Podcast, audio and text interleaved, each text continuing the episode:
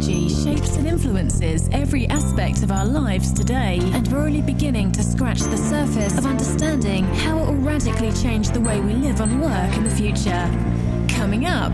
Don't let the prior conceptions, I guess, of how they must you go about deploying their networks dictate how they move forward in the future. There are different ways in terms of business models and partners out there that just didn't exist five years ago. Be open minded and come and do your due diligence, scrutinize it a lot. On, on, whatever network and whichever partner you work with, the same way you do anything for the processes and protocols. But this is the, the time to get out there and get as much market share as, as possible and get some real meaningful coverage. You're listening to the Futurhythmic podcast with Michael Hainsworth, a Nokia original series.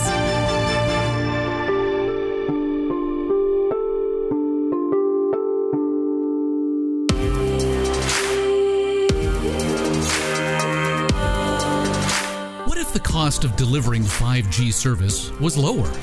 As communications service providers struggle with the problem of building bigger pipes to handle the increased speeds and demands of ultra low latency communications devices like augmented reality headsets and autonomous vehicles, there is a solution openness and neutral hosts. Ben Bawtree-Jobson is the CEO of SiFi, an international fiber to the home network developer that helps CSPs by turning the capital expenditure of a fresh fiber rollout into the operating expenditure of using open networks. The bean counters know this frees up cash to expand elsewhere and avoids the recurring cost of maintenance and upgrades. But while the CSP's CFO knows this, does the CEO? We began our conversation by pointing out SiFi is not an internet service provider. No, you're, you're quite right. SiFi is a fiber optic network developer. So we do not provide the end services to customers. What we do is we fund, build, and then operate the entirety of the infrastructure that then enables the delivery of service across it. So we we are a developer that creates the infrastructure, builds the infrastructure, and then we wholesale that access out to service providers who then provide that customer facing relationship um, for for uh, for your you know, r- normal residential or business you know, internet you know, uh, data connectivity needs. So then, what makes you unique from other neutral host providers, aside from the fact that until relatively recently there weren't a lot of you up there? Yeah, so well, you, you sort of took my first part of the answer. Is that yeah, to start with, we we were pretty much the first privately funded open access or neutral operator yeah, in in the US, certainly of any scale uh, until recently. As you point out, there's a f- there's a few others that are, are coming into the scene, and, and to be honest, we we we don't we don't mind that. It, it, for us, it's a little bit of a vindication and a and a compliment to our business model being being the right one for uh, for the market and for, for the US. Um, so the, the, I guess the main thing that now remains us as a as a big unique is um, being that farther ahead of the curve, so having more markets operational, which is vital in giving you scale. So one of the one of the big points to being you know competitive when you're wholesaling out networks and being able to provide a, a great solution to service providers, actually being able to provide scale, and that's something that that we we have and are getting in, in abundance now uh, even further as, as we progress throughout this year. So you control the end-to-end network. An ISP doesn't need to bring their own equipment in, which I can imagine helps them tremendously on the capex side of things is this how you define open access network and neutral hosts? Like what's the role as well that they play in the future of the industry? Good question. And there's a few there's a few different answers in there and one of them sort of speaks a little bit to the usp as well. So what what we look at as a as an infrastructure provider you know providing this you know last mile fiber optic network past every single home and business in a city is we're not just going out there to be a service provider as we've as you've already quite rightly pointed out. What that enables us to do is think about you know, a neutral platform that enables dozens of different types of applications and dozens of different types of service providers to be able to access access the network. And for us, that that's what the openness is is really about. Is isn't just about providing competition for internet. It's about creating an infrastructure that is built and architected in the right way from day one, so as to allow for smart city applications, government healthcare services, uh, government uh, services, and healthcare services, you know, to all flow across you know, the same common infrastructure. So you only have to dig once. You don't have to dig, it, dig in you know, three or four or five or more different fiber optic networks. It makes no sense when you can have one network that can deliver all the same services across that one infrastructure.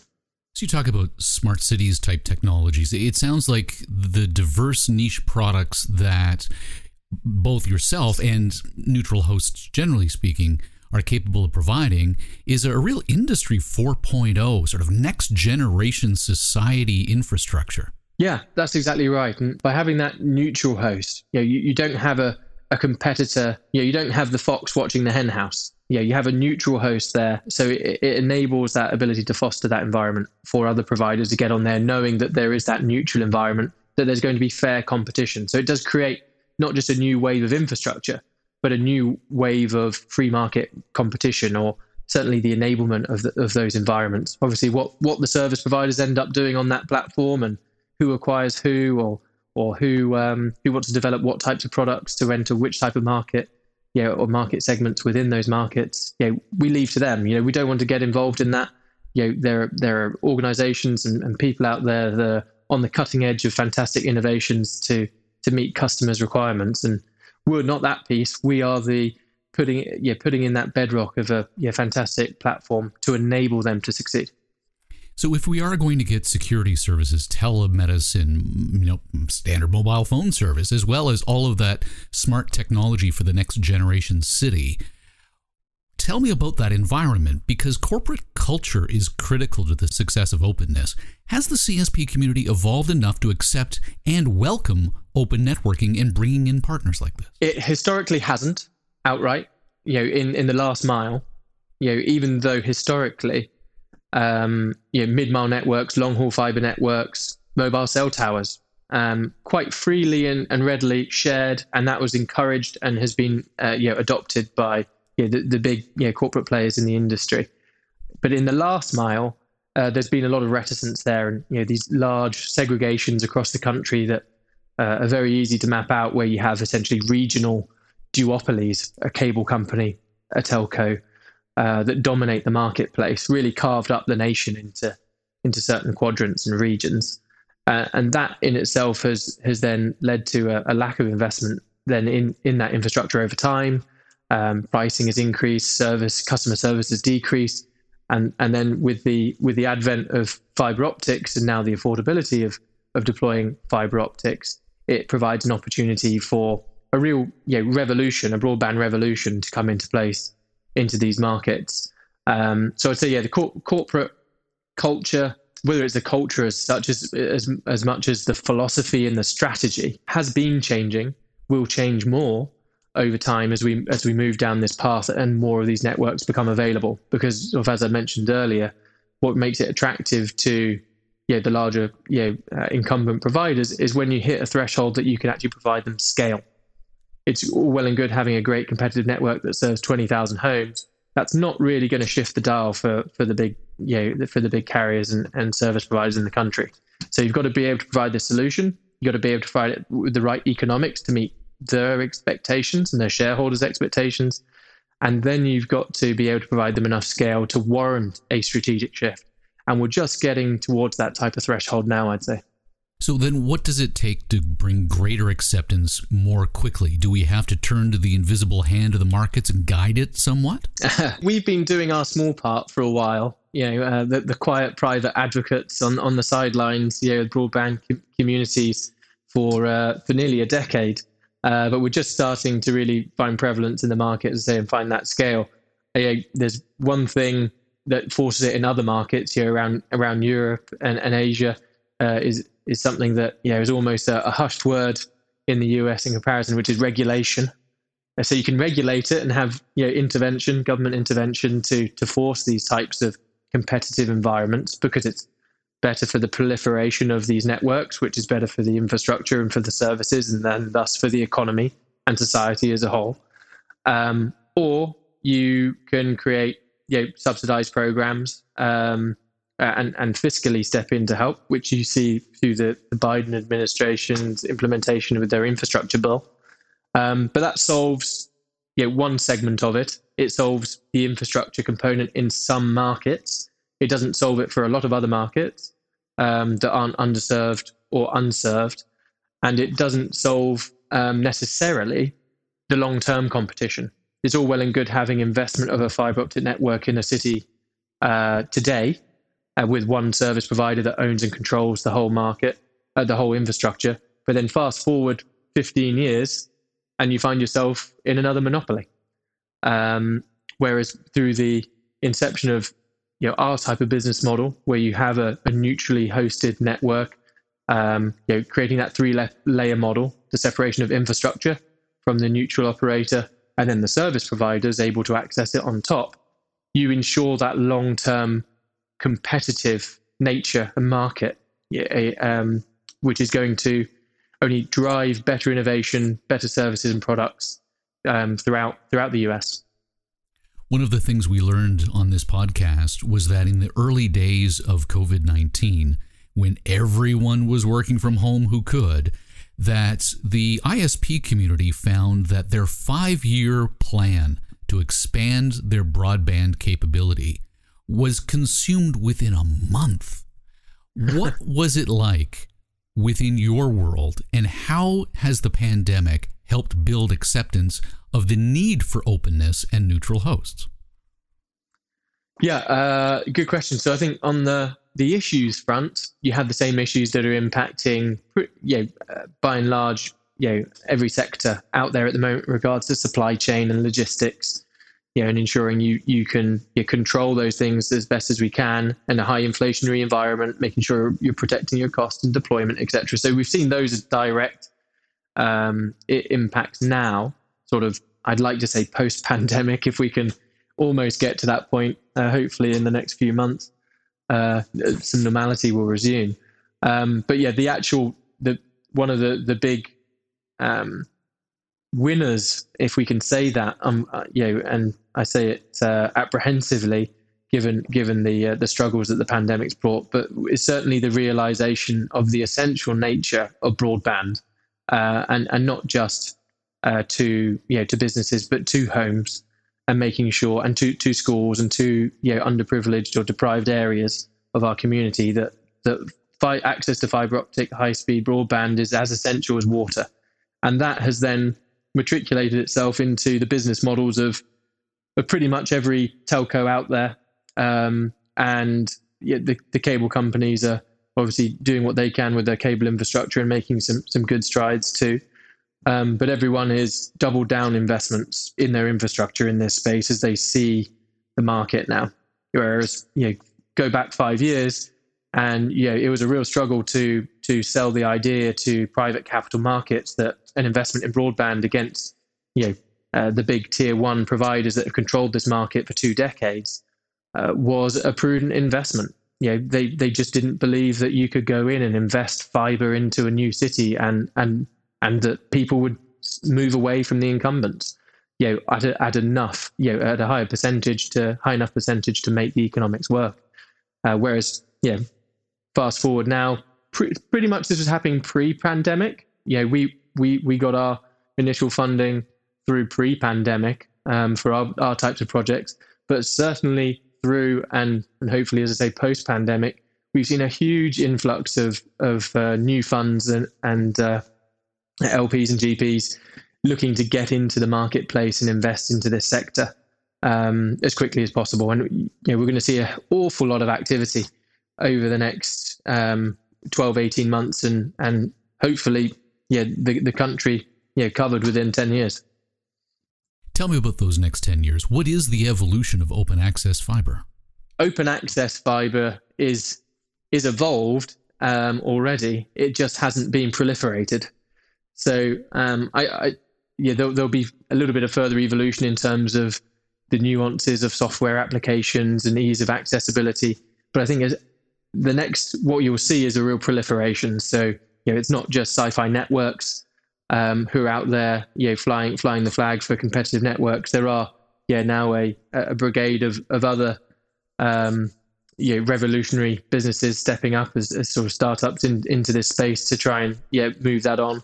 And I wouldn't be surprised, you know, in 10, 15 years if you don't see start to see some of the incumbents actually opening up their own networks. I could see that on the on the horizon. Whether it's in the next ten years or, or whether it's slightly post ten years, obviously, yeah, I don't have a crystal ball on that. But it wouldn't surprise me if we we start to see a lot of other networks become more open uh, over time rather than more closed networks. I see over the next decade uh, an explosion of technologies that will all be leveraging the ultra low latency that comes with 5G wireless and the ultra high speed that comes with it as well. Autonomous vehicles are going to need a, a certain type of, of connectivity. The augmented reality sunglasses that I'm wearing will require and other that sort of thing. And it all requires edge cloud technology to ensure that we have that ultra low latency.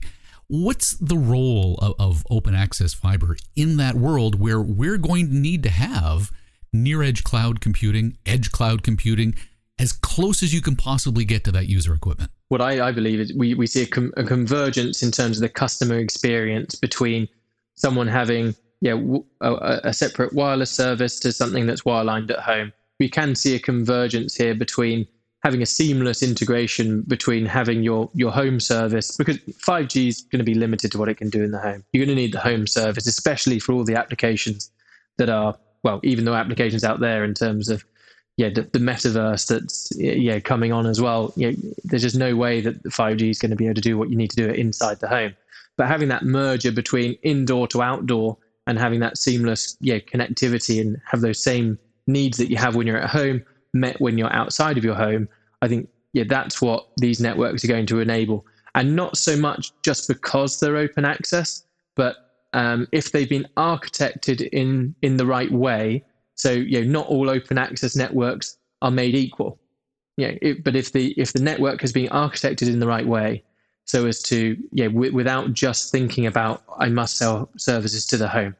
I, I must sell the fastest internet I can to the home. That's all I want to do. If it's been architected around enterprise class services, business, residential, yeah, video, internet, voice services, and then all the smart city applications, knowing that you need that redundancy and resilience in your net in your entire network in the last mile is something that it, you know, we take up as a, another step. And, and I hope, I honestly hope others that are out there doing similar things to us are doing the same to make sure that you've got that resilience and reliability in the last mile now. Um, and that, that's what we do with our network architecture. So we're not just talking about, you know, a couple of rings in a city and that makes up our, our network. ours is far more of a, of a star or a mesh type network architecture. And, and that's key for enabling those types of core uh, essential services, you know, not just 911, but when you think about auto- autonomous vehicles, that low latency you're talking about, that's great.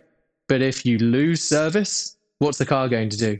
Um, you know, yeah, I'm sure there'll be a bunch of protocols, but it doesn't want to lose service, right? But so the reliability of that low latency network is absolutely critical. So we're we're in the process now where we've solved speed. We now need to solve for reliability, and those networks that aren't being built today solving for reliability are going to have pitfalls and, and lose out on opportunities to implicate, Im- implement um, fantastic you know, next generation services, autonomous vehicles, and, and other low latency driven applications in the future. So, then on the topic of pitfalls, what's the one challenge to the neutral host business model that most industry players don't understand but must overcome if they're going to play in it? Oh, that's a good one and you could have me revealing secrets, Michael. I don't know whether I, I don't know whether I should reveal that one. Tell us all. Something that all providers out there that are going out there investing at the moment have, that are going to uh, face a big issue on is delivery, especially with the infrastructure bill. Going to be huge, you know, strain on on labour and supply materials, etc. But I think from a technical standpoint, as a neutral host, that that software uh, layer and the management systems that you put in place is something that we've seen quite often underestimated on how important that is to make sure you've you've you're able to actually manage that uh, complex environment with multiple services across it. So then, on the topic of revealing secrets, how do you avoid being perceived as a threat to incumbent CSPs? You can't, because because of that corporate culture that we we mentioned earlier. Yeah, we're we're coming in. Um, certainly, you know, three years ago, four years ago, we were coming in and and instantly regardless of what we were doing, what we were saying, you know, we we were a threat. Um, although, frankly, they didn't think we were much of a threat because we were so small back then. Um, whether they think they were much of a threat now is, is yet to be seen, frankly. Even though yeah, we're talking about a few million yeah units that will be passing, yeah, that's still relatively small compared to an AT&T, right? So um, I think yeah, we we always welcome incumbent providers to work with us, but as I say, the, the, the corporate yeah, philosophy and strategy at the moment for a lot of them just won't align. But it makes an awful lot of sense, yeah, if you're on an uh, you know, an aging infrastructure in your market, and you've got someone who's coming in to build a competitive network in yeah, fiber network, which has got you know the most resilient, the most reliable, the fastest network, frankly better than the network that you've got, and you don't have to spend any money on it, and you can transfer all of your existing customers across to it. It's a bit of a no-brainer, frankly, um, in terms of yeah the long-term prognosis for for those two for those two infrastructures going toe to toe. Um, to to jump across and seize advantage of not losing your customers to someone else coming in, but actually taking advantage of capturing them and maybe expanding your customer footprint on a, on a better network. Well, it strikes me that there is a definite future where CSPs work with openness and neutral hosts because you turn something that would otherwise be capex, your capital expenditure, it becomes an operating expenditure, and you can free up that capex to use it elsewhere. Yeah, exactly. For the for the innovation of better products and services, or purchasing content, um, which you know a lot of the a lot of the providers are moving into. Obviously, acquisitions with with Time Warner and, and uh, uh, yeah, and Fox and and all all, all those heavy content providers. Um, yeah, it makes a lot of sense. So I can't argue against you on that one, unfortunately, Michael. Will SiFi provide customer services from Google, Amazon, Apple, or Meta? Um, so we we don't directly provide any services. If any of those organizations want to approach us because there's a solution they want to deliver to a market, then that's a conversation we're able to have. have. But yeah, we don't go out there delivering any services. Um, but you know, if yeah, Facebook require some connectivity through town, or they want to yeah create a digital yeah learning hub in the middle of a community for yeah for for metaverse yeah education um, then yeah, they can work with us and we can provide those types of types of solutions, or you know, or they can work with one of the service providers on our network, depending on yeah what the what the specifications are of what they're looking looking for. So then, to ask an awkward question, how do you avoid the moniker of becoming a dumb pipe, where it's just the pipe you're providing? Don't you want those value added services? Yeah, that's that's because yeah, we're we're not just the pipe exactly. Um, as one of the key fundamentals of what, what we do is we provide the the a circuit based system. So we provide all the electronics um, that enable the connectivity uh, across the network. Uh, yeah, so that that's how we avoid that one really is by providing what you really call more of a sort of a managed service, but you're providing that to those companies. You're not providing it to yeah, direct to consumers. So how do we leverage open networking to monetize 5G? the open networking point comes down to what the corporates want to do. Yeah, you've got the four four big guys out there. Oh, what three? Yeah, now four four big guys out there who are who are trying to to proliferate the the 5G cell sites. Now, it, doesn't make a lot of sense to to me for uh, or to them really to try and stack themselves all up on the same pole and same mast. Yeah, uh, which is what they sort of have to do at the moment in a lot of markets because they don't have you know, that density of, of fiber footprint. But where you have these networks that are built, and um, yeah, I guess yeah, call it an, open network that's built. You could have a theoretically a closed ISP network that's built that they still enable to be open for for 5G purposes. You could have that. Um, with us, obviously, we we're, we're, open on on on the 5G yeah, and 4G side of things. So you know, any of those carriers can approach us and and we can work with them to, to deliver fiber to their cell sites But the key again comes back down to the network architecture. And these builds that that we do and others do, you know, are citywide builds, and you know, we're going up and down both sides of every single street practically in a city. So that gives you um, hundreds, thousands more potential uh, demand points, as we call them, or points of access to the network than you would would ever have if you're building a discrete 5G network you know, uh, where you just have to you try and get to you know, half a dozen or a dozen or maybe a hundred cell sites across the city. Um, and that's a dedicated project with all the capex involved for just that project. And you've got to amortize that infrastructure spend with just that revenue. Um, and maybe some additional enterprise revenue that you can get from selling some businesses as you're going past. Whereas with us, you know, we're amortizing our cost over not just 5G, but 4G and smart city services and and the, the residential and the business access. So you're able to bring down that that cost as well, um, which also helps the smart city side that we discussed earlier. So you can bring down the cost per demand point you know, for, for 5G connectivity, you can provide greater availability and flexibility in how they build their networks because you can reach anywhere in the city that they want to go uh, and at nearly any volume that they want to go in the city. So you, by, by doing that, you provide the perfect the perfect bed for for anyone to to to get into and uh, and create large, dense, um, uh, fully covered 5G networks. And the same thing for smart city. You know you, you, can bring down that cost per demand point to such a point that you can actually make these applications now viable. You know you know three years ago four years ago it wasn't viable to have you know a, a citywide um, you know 4g or 5g supported or wi-fi supported you know 911 first responder system for drones. Whereas now you can bring down that cost of connectivity to such a point that it that yeah you can have yeah drones be the first responders and beam the signal straight straight into the yeah emergency response vehicles so they've got live information and visibility of exactly what's happening at that incident whether it be a fire or a domestic event at, at a property. They can see exactly what's going on. It makes the first the, the human first responders far safer and more more adapt and agile on site uh, as well as it, it helps yeah, actually cure the situation and, and report that back through the chains of command to make better decision making, you know, at, at, sort of centers of excellence. So you don't have to have the fire chief necessarily, you know, going out to every single incident to assess where the fire is going to get that get that important insight and his valuable experience um, live there at the scene. If he's got multiple incidents going on, yeah, he can be in a control center and be able to make those judgments on multiple um, multiple incidents you know, simultaneously um, and a lot more efficiently. So it enables everyone to be a lot safer, a lot smarter, a lot more efficient, uh, which ultimately, hopefully, leads to improved quality of life. So, if there's one thing you'd want a 5G provider to know about openness and neutral hosts, what would it be? Don't let the prior conceptions, I guess, of how they must you go about deploying their networks dictate how they move forward in the future. There are different ways in terms of business models and partners out there that just didn't exist five years ago.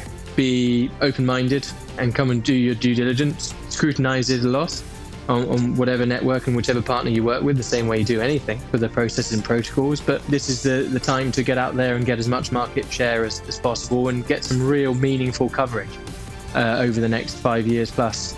Come and talk to, to players like ourselves.